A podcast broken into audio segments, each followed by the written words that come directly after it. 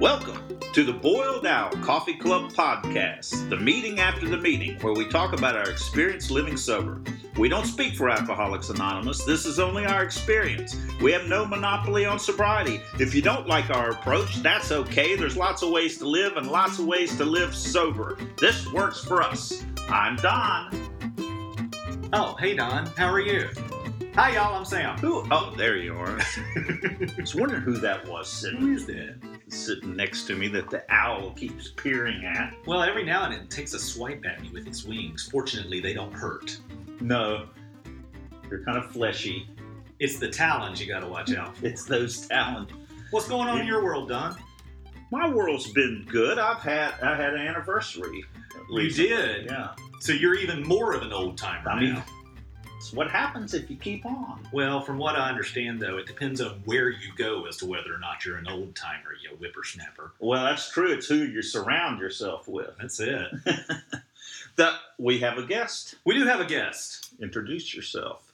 My name's Doug. I'm an alcoholic. Doug. Hey, Doug, we're glad you're with us. Thanks for joining us on the boiled owl. This old owl. This, This old, old owl. owl. of mine. Thanks for joining us on this old owl.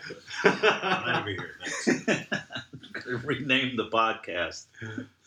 Doug, what was uh, it like for you to last your last drunk?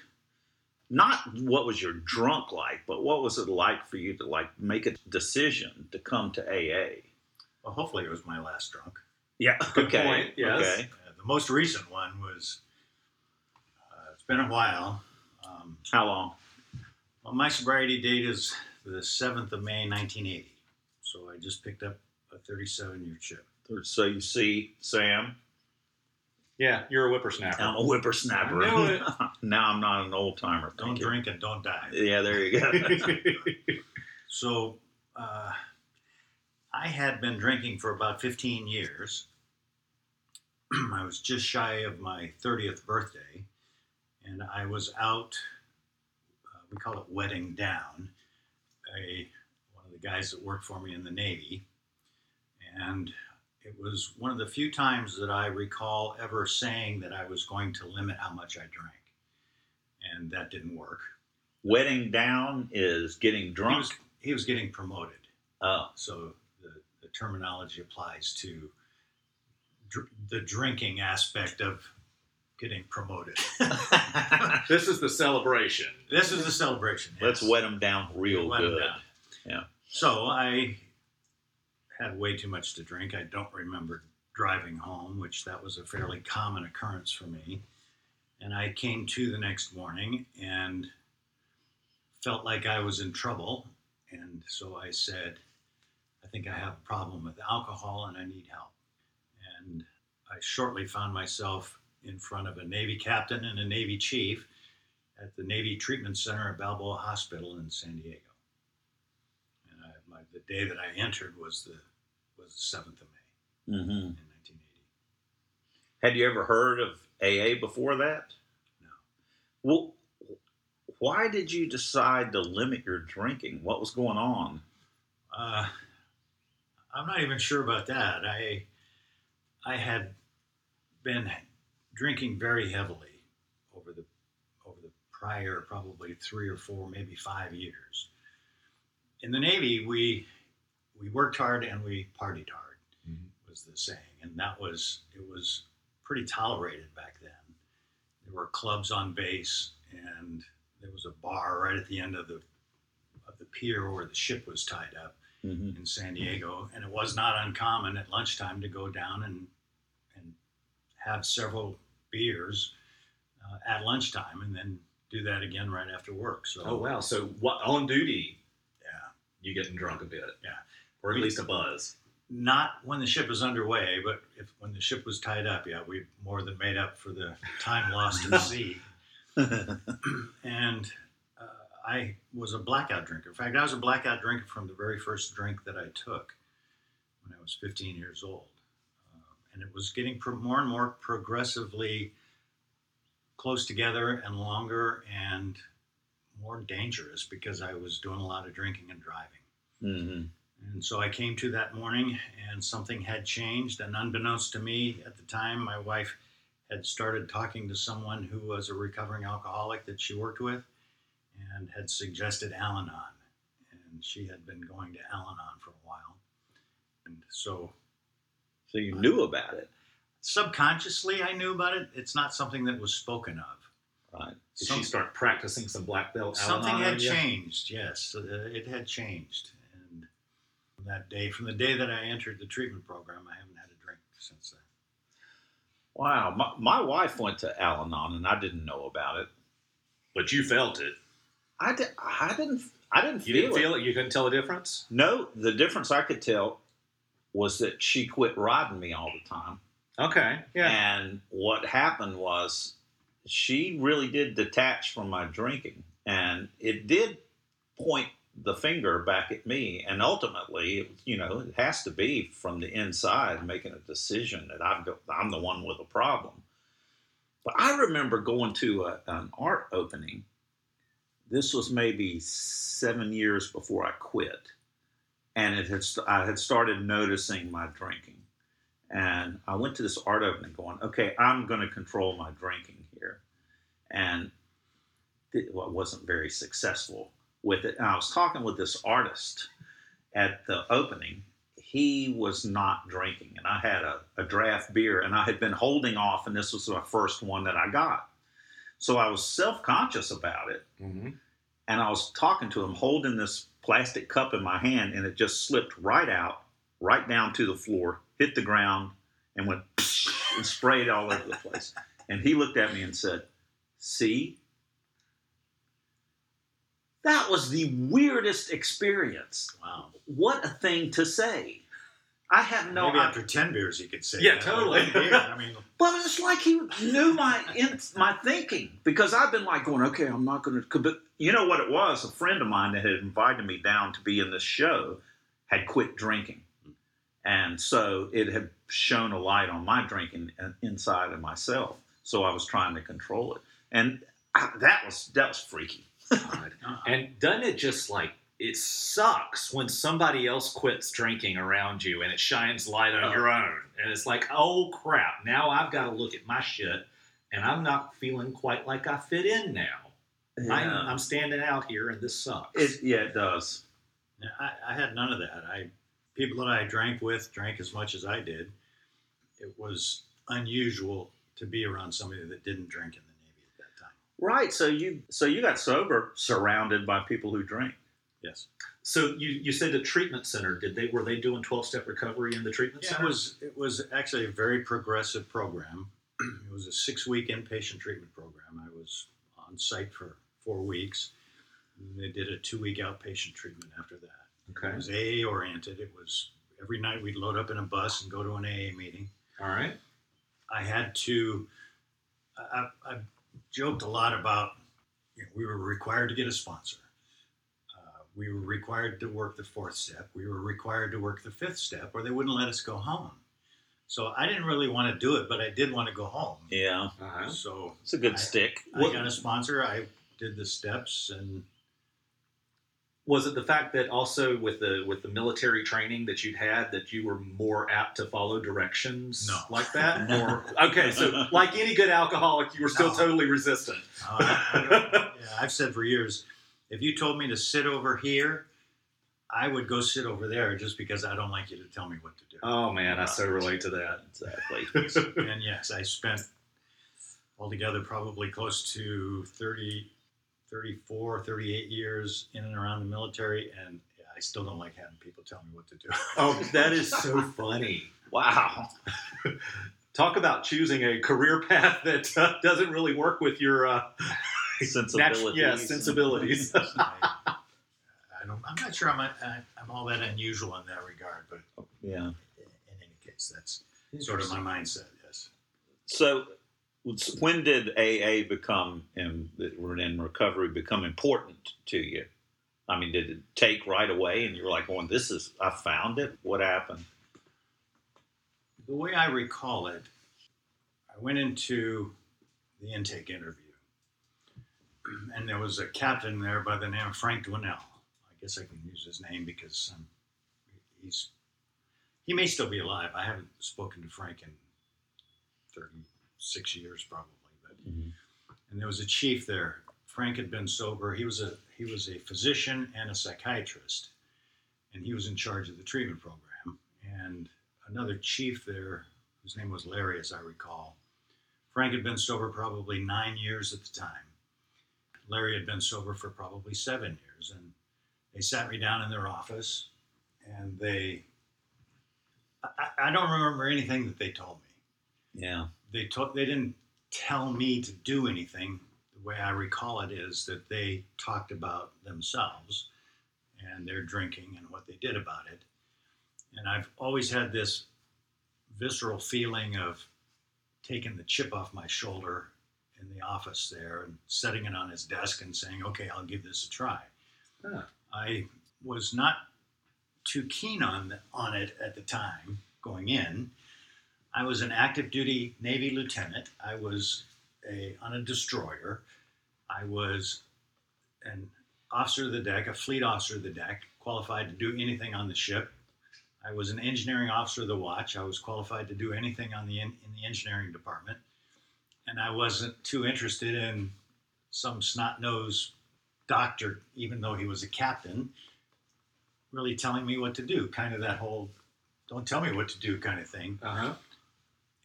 what I think has been for me the saving grace of being in Alcoholics Anonymous is they didn't tell me what to do. Nobody has ever told me what to do.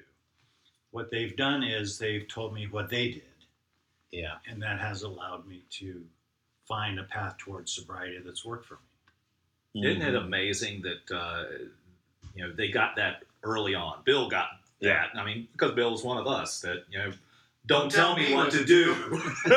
exactly. Jinx. that um, that that thing of saying this is what I did, and and it just works so magically Yeah. with people like me. I mean, Yeah. Come along with me if you want to. You don't Yeah. have to. It, it ties into the discussion we had in the meeting this morning about spirituality and the relationship with a God of our understanding. If I would have come in here into AA Mhm. and I wasn't comfortable about the discussion that, that we all had about God, I, I didn't grow up around that in my family. So if you would have told me that I have to believe what you believe regarding God, I don't think I would have stayed.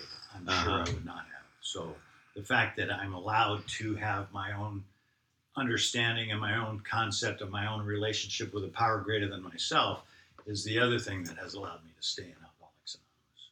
absolutely. I mean that as I shared in that meeting as well. That was incredibly important for me to be at that place where I don't have to have a middleman because that the, the idea of religion being the middleman telling me how I needed to do this never worked for me. Would not have worked for me either.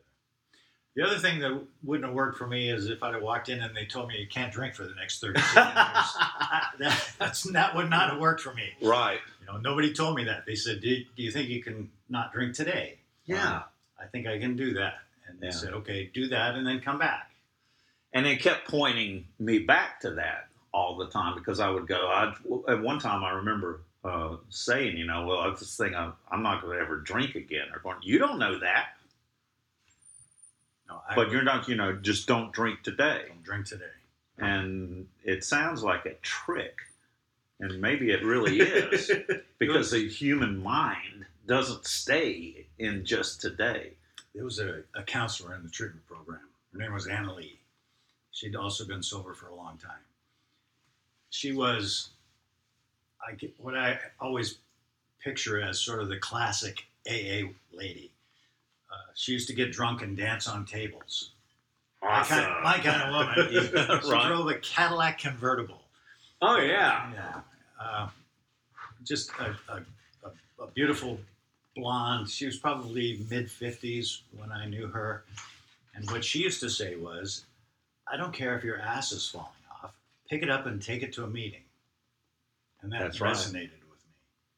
Yeah, those that's one of those phrases that um, uh, surprisingly I heard a lot of those when I came into the rooms uh, about got 14 years ago. Great colloq- Got some colloquialisms. Great ones, Yeah. absolutely. I don't hear them all that much in the meetings around Yeah. here lately. Well, past I'm- several years. bring them up. There's a meeting uh, on Thursday night where they say, uh, uh, smokers at the end of the meeting, please clean up after yourselves. Take your butts with you.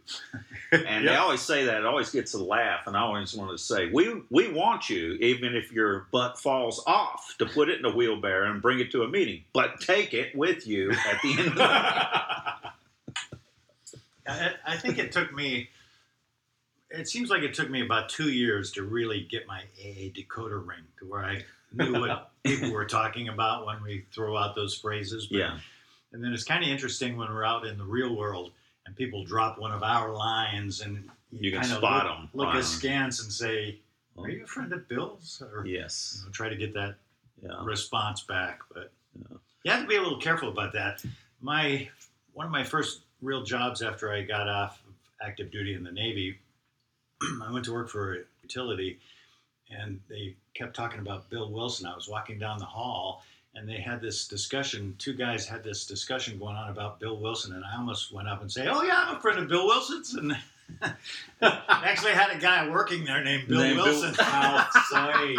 That's funny. All my anonymity in public on my first day on the job. oh yeah, I'm a drunk. that would be a mistake. Be a little careful sometimes.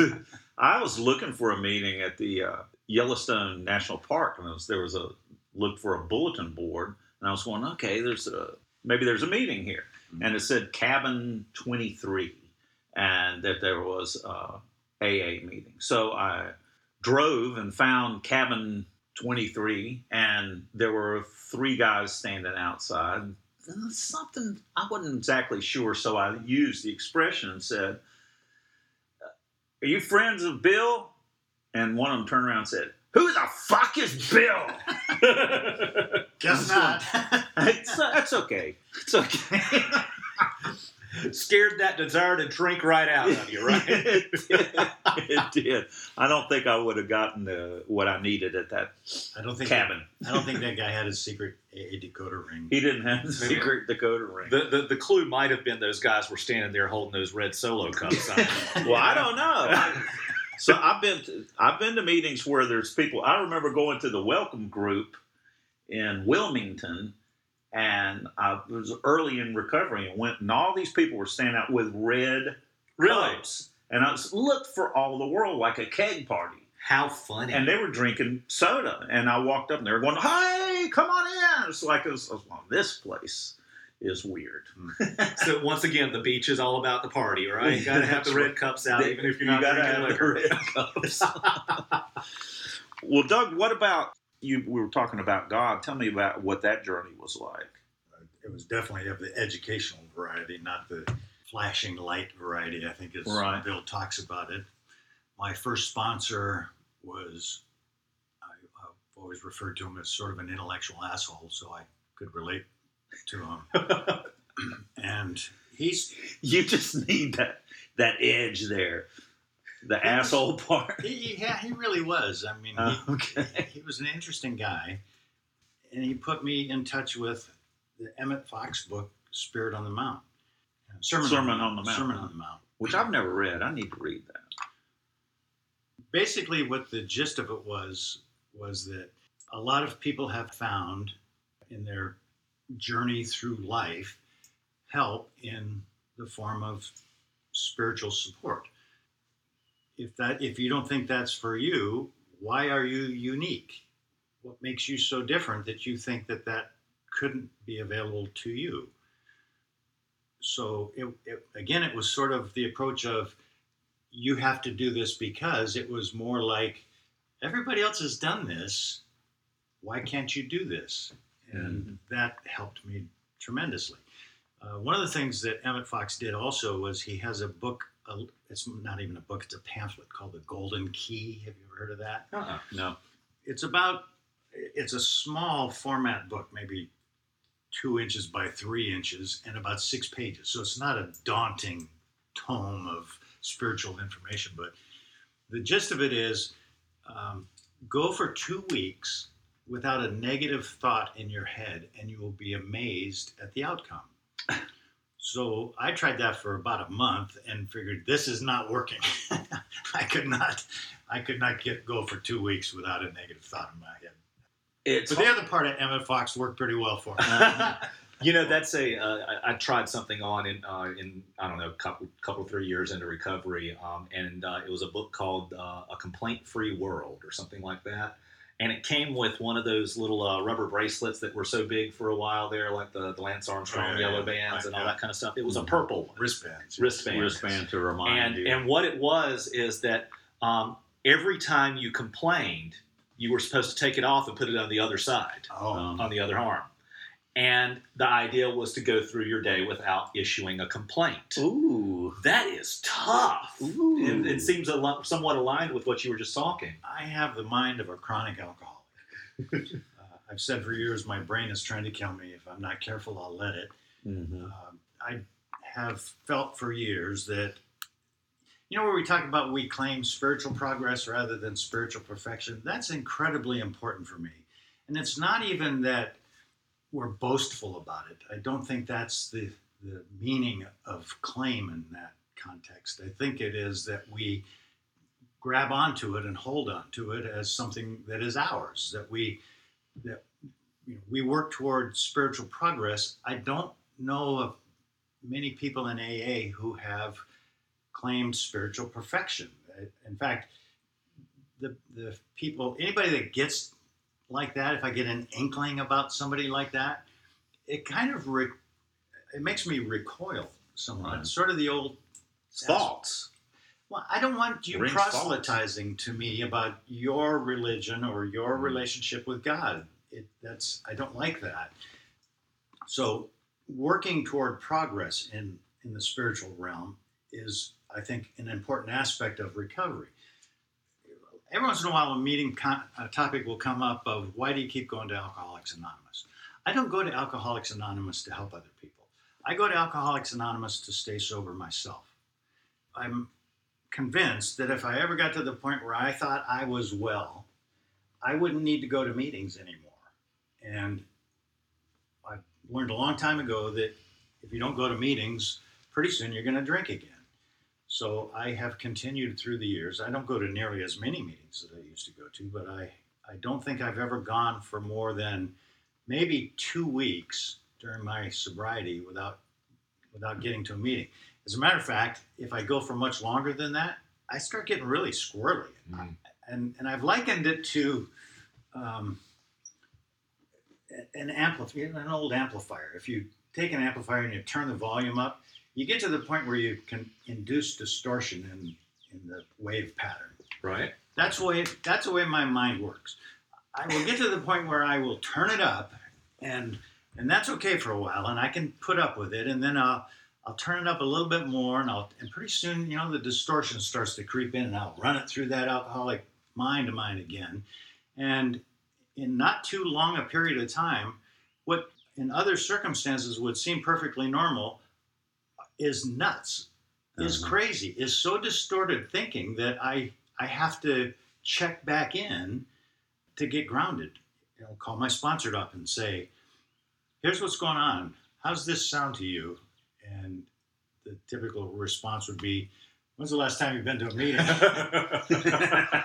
Been a while, eh? that could be it. So I- I really believe that you know I have the mind of a chronic alcoholic.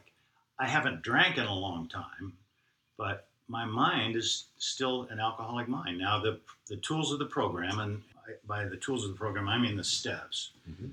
The fellowship is incredibly important to me. The the secret decoder ring phrases that we all use help me feel a part of the program, just like the fellowship helps me feel a part of the program. But the tools to fix this alcoholic thinking process that goes on are the steps.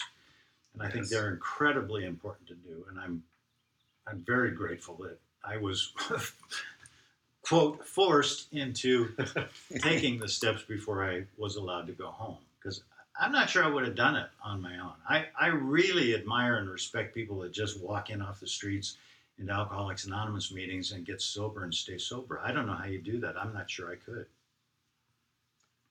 Yeah. I well, I feel that way about people in Al-Anon who work the steps, and they don't have the the vice of alcoholism where it's going to kill. I knew it was going to kill me if I didn't do it. That's the only way I prayed. True that. I, it was like I'm. I don't want to do this. Nothing like the threat of imminent death to get you to do something.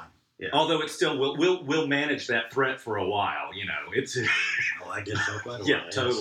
But you know, I, I still got to I, I still got to rag on the Al-Anons every chance I get. You know, those people will relapse all over themselves, and they'll always have the same date. I got, I got sober in Southern California, and we do birthday cakes out there. yeah, So when you have a, you know, you get a birthday cake and everybody sings happy birthday, keep coming back without a drink. Uh, they don't do that in Al-Anon. They, Ah. don't, they don't give birthday. I, I used to think that they should at least get a cupcake or something. yeah, they should. Yeah. How long's it been since you had a think? How long's it been since you had a think? I love that. I went to a, some Al-Anon meetings and got a lot out of it. That's when my brother was drinking. But they don't care a thing about having something to drink at the meeting. They don't have Coke, coffee, water. They don't have anything to drink there. They're not interested in having anything to drink. I thought that was bizarre. It is kind of bizarre.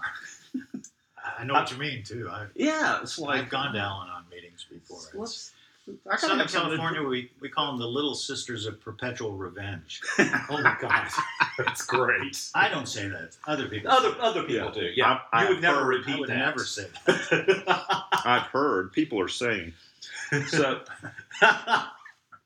I like that that we are not spiritual giants. We're we're working to recover. is But if I turn my attention back to what is you know well self examination, personal inventory. What am I doing wrong here? And it's interesting that alcoholics. It seems it's certainly the case for me. Twenty three years. I still default to terrible thinking. Uh, with all the training of AA that I've done, and you know, I could be snapping wristbands or changing from one hand to the other hand.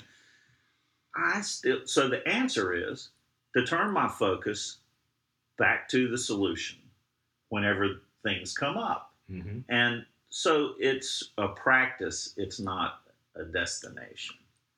I, I was told long ago I'm not responsible for my first thought, but I am responsible for my actions. So if if my first thought is, I got sober before Jägermeister came out. I Uh-huh. have no idea what this stuff tastes like, and, I'm, and it occurs to me on occasion. Gosh, I wonder. I've heard it's terrible, but I'm the same way with wine spritzers. Well, you never got to have a Bartles and James, I did you? So I'm not responsible when the thought of a Jägermeister pops into my brain, Right. but I'm responsible of you know, whether I decide to pick it up Yeah. decide to pick up the phone and call my sponsor or go to a meeting. Absolutely. Those You are know- those actions are my responsibility. Well, that's that powerlessness bit for me. I am absolutely powerless over a thought of a drink popping into my head. It is what I do with it next. Power is available to me in the second thought. Mhm. And I love what a guy said in the meeting this morning. He said that God is in the second thought. Yeah. Yeah. That was a really powerful statement to me because I think his was like, you know, uh, talking about raging or being an asshole. Mm-hmm. And, you know, the first thought that pops into my head is to, to like yell at you. That's totally me.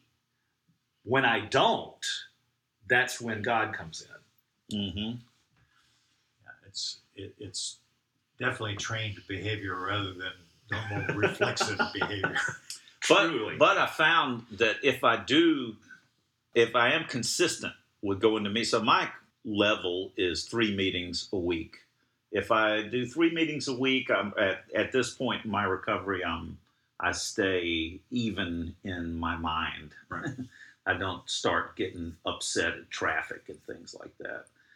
I'm hitting about five. Yeah. I, I think that's an important distinction, and it, it kind of goes back to what we were just talking about was, you know, training the thought process. Mhm. That I'm okay. Here's the here's a negative thought. What do I do with it?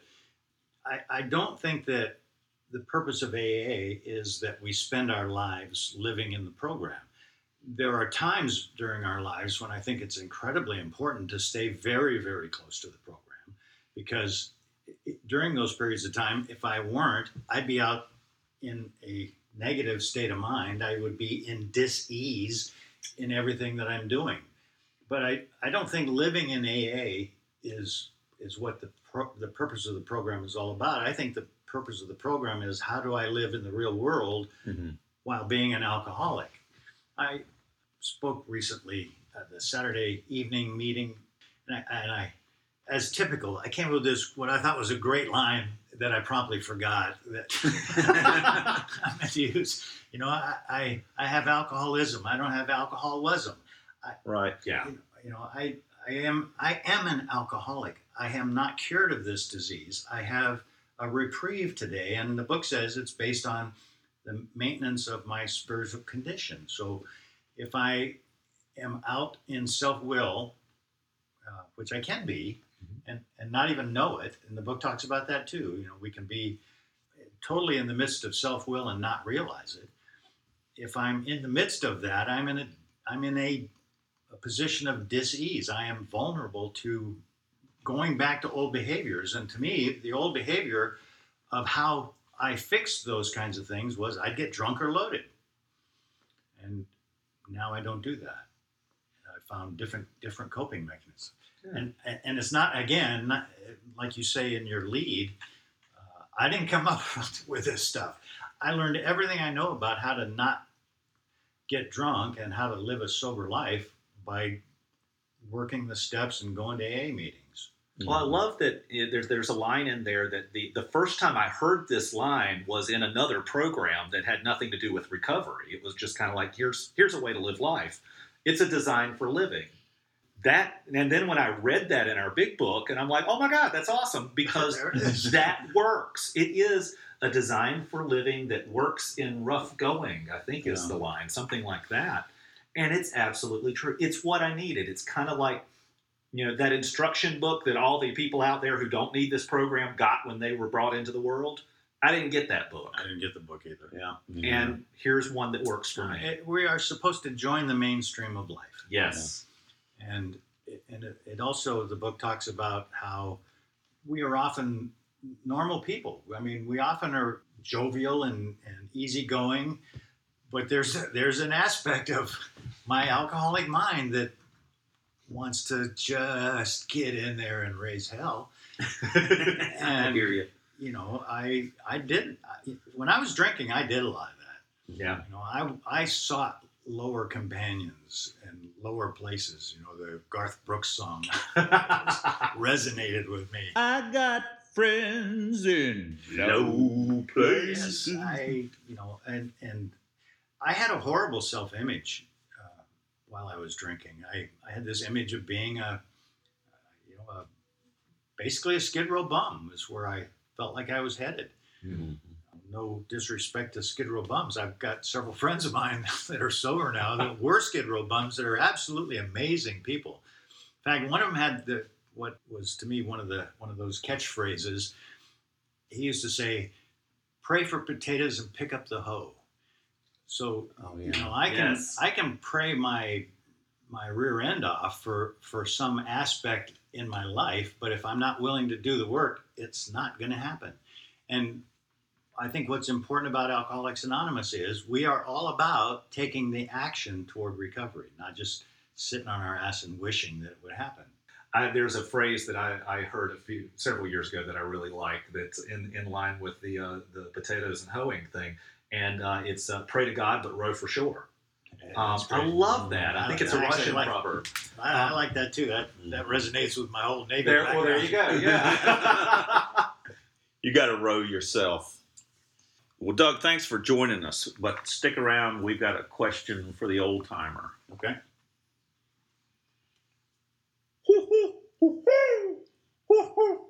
What the hell happened to that thing? It's time for our old timers question from a listener. Who you calling an old timer? Well, not you, Skippy. Uh, we got Doug over here. He's an old timer. nah, that's what happens if you don't drink and you don't die, right? That's right, Sonny. Yeah, yeah. You can post a question for us on boiledowlaa.org or email give a hoot at boiledowlaa.org. We don't have any questions yet, so we're making them up. All right. Flo from Owl Isle. Owl Isle? Owl Isle. Owl Isle? Owl Isle. I think you made that up. You could have made up something easier to say than Owl Isle. I think it's then what? Al Al Isle? Owl Isle. Al Isle? Isle of the Owls, isn't it? It's the I, Isle. that's yeah. Isle of Isle of. Owls? Yeah, oh, yeah. Very beautiful spot. Flo says, I joined a home group, but I don't feel a part of it. How can I get past that? I don't feel a part of my home group. I like that question a lot. I've been going for six months to a Thursday night meeting, and I have a sponsee that goes there. I've been going to it and kind of feeling like a visitor, even though I've been a very regular attender. And I was driving there last week and realized, why am I doing that? This is a personal decision. I'm holding myself back from this group. It's up to me to be a part of the group. Everyone's been friendly. There's no reason, there's nothing there other than me holding myself apart. And I went in with a different attitude. It's a, it's incredible. I'm a part of the group. I, I was actually shaking hands and welcoming people to the group. I actually I heard uh, I had a someone who I respect one time say that she went to a meeting where no one was greeting her, and she was like, well, "What is this? This group is not fulfilling the principles of AA. They're not coming and greeting me. I'm a visitor from out of town." So she got up and went around and welcomed everyone to AA at the meeting, which is a pretty nervy Love that. nervy thing to do. Um, but th- there's an element of that that's really true. It's up to me to put out my hand um, to participate. It's not if I want to hold myself back and and not participate, feel like an outsider. People will respect that. They'll they'll give me space. So it's an in, it's an inside job. Put out your hand. Well, Get to know people. Yeah, get to know people.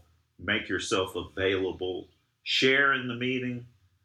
Um, become. That's how you become a part of it. You have to. I have to let myself be known.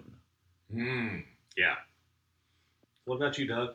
Well, I, interestingly enough, I have had a similar experience uh, here in Greensboro. I've only I've been here for just a little over a year now.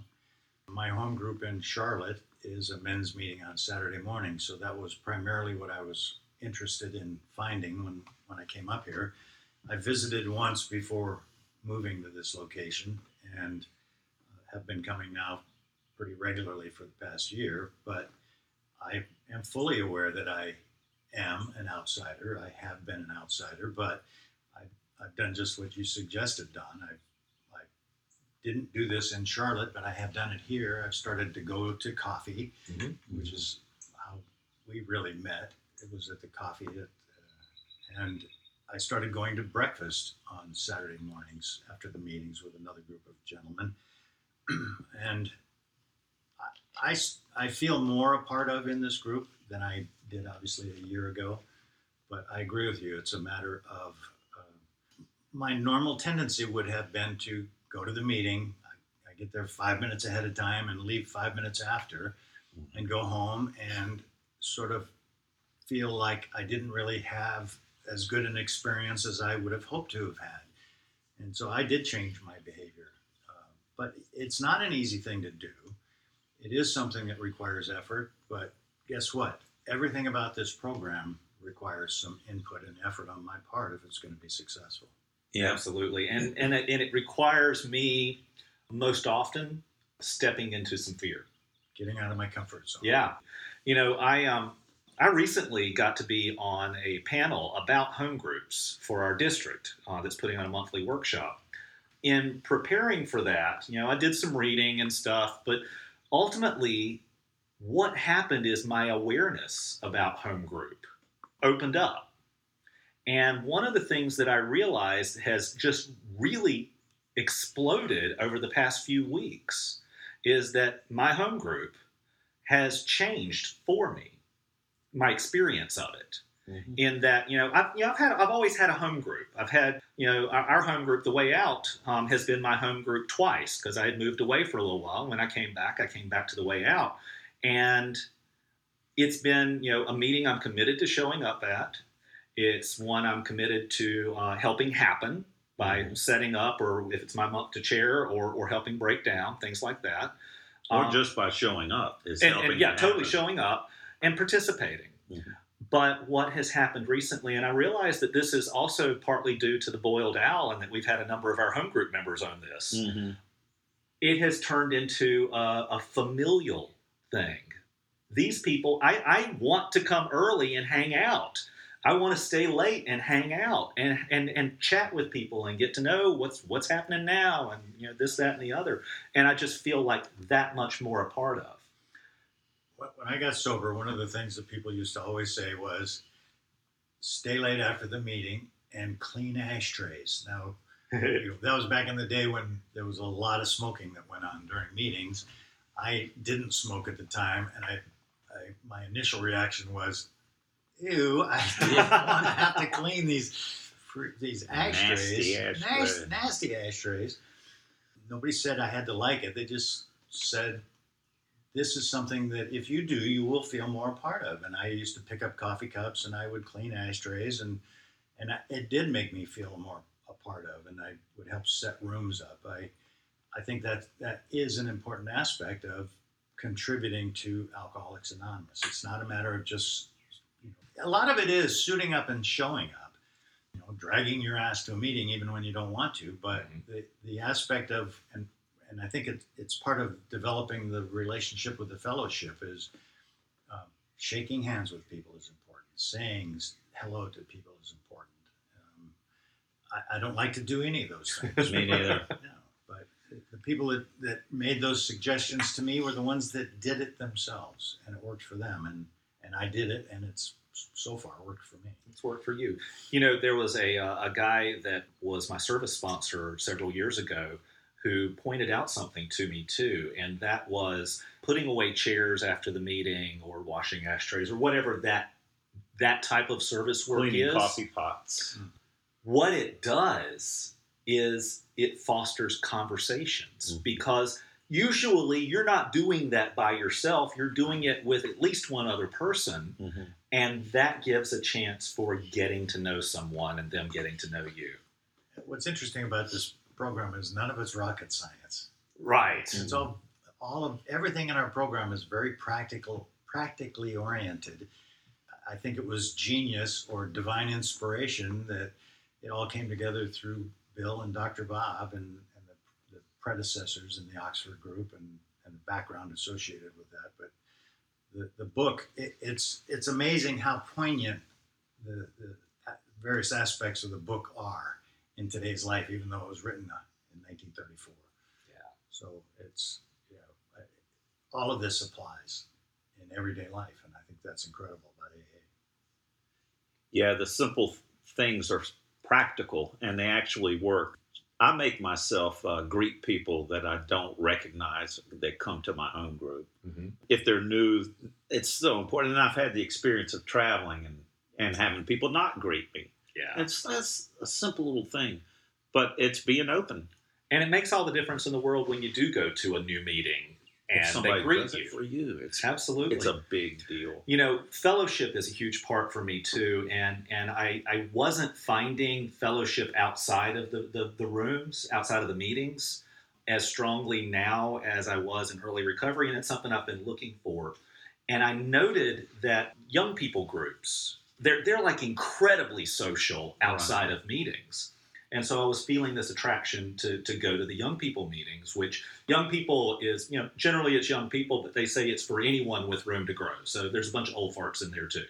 So I And- could go. Yeah, I don't know. You might be too old. past, the, past that no, uh, no, seriously, we have all kinds of people in those room in those meetings. Uh, so I've been doing that for like the past month or so. One of the things that I was feeling very self conscious. I was feeling uh, very much a visitor that I didn't belong, and a lot of it was that there was a lot of people there that I don't know, but also it was this. Okay, here's a younger generation. Here's people that are talking. they- they- It's a culture that I don't know, Right. and I'm a little afraid of. I'm afraid of looking stupid or old or whatever in when I say something or, or whatever. And I shared that. And if you want to, sh- if you want to become a part of a group, um, and they're not my home group, but if still, if you want to become a part of a group, let them know that you're scared of them, Uh-huh. and, and they will they will embrace you. You so I, I you let are. them know my vulnerability. I let them know that I was afraid and and I didn't this that and the other. And my experience in those meetings since then has been incredible because it took down a wall that I Mm-hmm. had in place, and it allows me to be in relation with them. It's a big deal. I, I've done that out of town. I was in a meeting in Florida. I was working for oh about three weeks, so I went to this one meeting twice a week. And I, the first time I went, I didn't say anything, and a couple people said hello, and I left, and it was good. And the second time I shared, and afterwards, three people came up to me and talked about where I was from, what I shared. It was like I had opened up a door or something and said, please come talk to me. I mean, it's just by, so I think that by participating in the meeting, be sure to share in the meeting because that's opening up and making yourself available. Otherwise, people are going to give you space. Absolutely. None of it is is normal behavior. I think. Truly. It's not normal for me. I, I used to have to have at least a six pack of beer before I could do that. That's right. Yes. Yeah, the most So it is terrifying thing for me to do. in AA is the is the idea of ever doing a speaker meeting and me speaking and not drinking. Uh, how are you going to do such a thing? it's so easy for me to do now, and I, and and after being in recovery for so long, I can be in other groups out in life that are not AA, and I don't mind sharing something or talking in. It's just would have been, I would have been trembling. Absolutely. You do have to be careful though. You don't want to share too much out in those normal. yeah, you- Yeah, that's we, true. We can freak out the normies. We can scare them out. Yeah, absolutely. Yeah. You know, another quick thing. Uh, so um, at one point, while, while I had moved away, I was living in Graham, and I, I joined a home group there. I made a decision to, to, to join a group there as my home group. And on the day, I'm sitting in that evening meeting, and I'm like, "All right, I'm gonna I'm gonna join." And so I go up to the chair after the meeting and uh, and and tell them I want to join the home group and everything. And they're like, "Oh, that's great. Will you be our speaker tomorrow?" you want to know how to become part of a home group? Be the speaker at their meeting as well, and they will totally know all that's going on. You become a part of.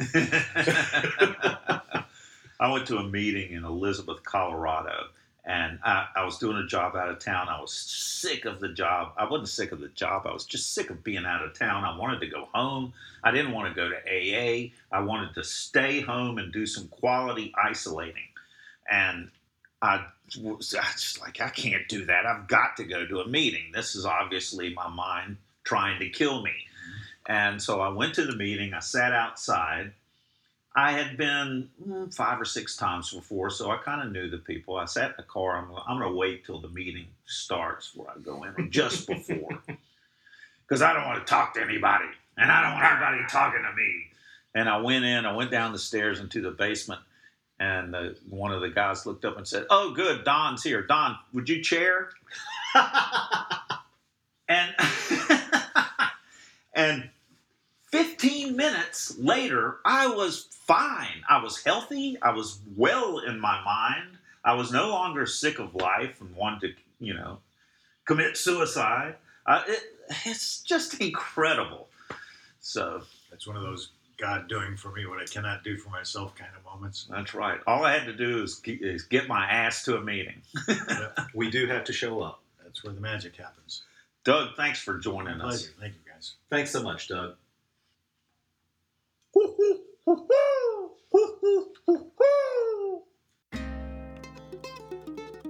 Thanks for joining us. The Boiled Owl podcast is posted on the 1st and 15th of every month.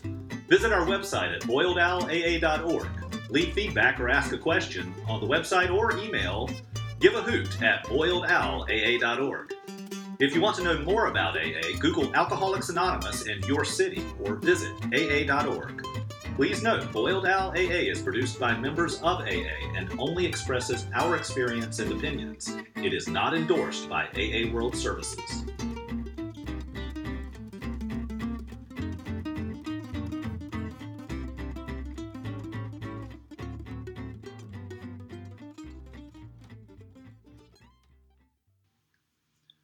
Doug, I know you got a rifle with a scope. You want to try and take a shot at that owl?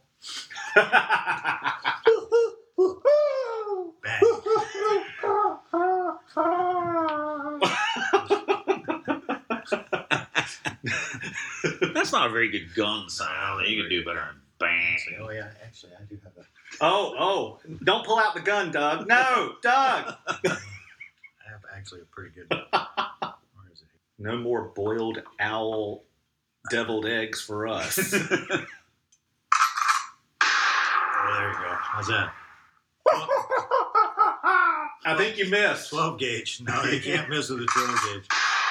It's actually got a couple of different ones that you could put on here. I can't remember how to work it, but my, That's quite an app. That is a cool app. You all got a kinds of fun things you can download. you got a hand grenade. No, That's that way you don't have to aim. Well, that's what I understand. Yeah, but you know, Just throw it amongst the owls. amongst the oh, we have multiple owls.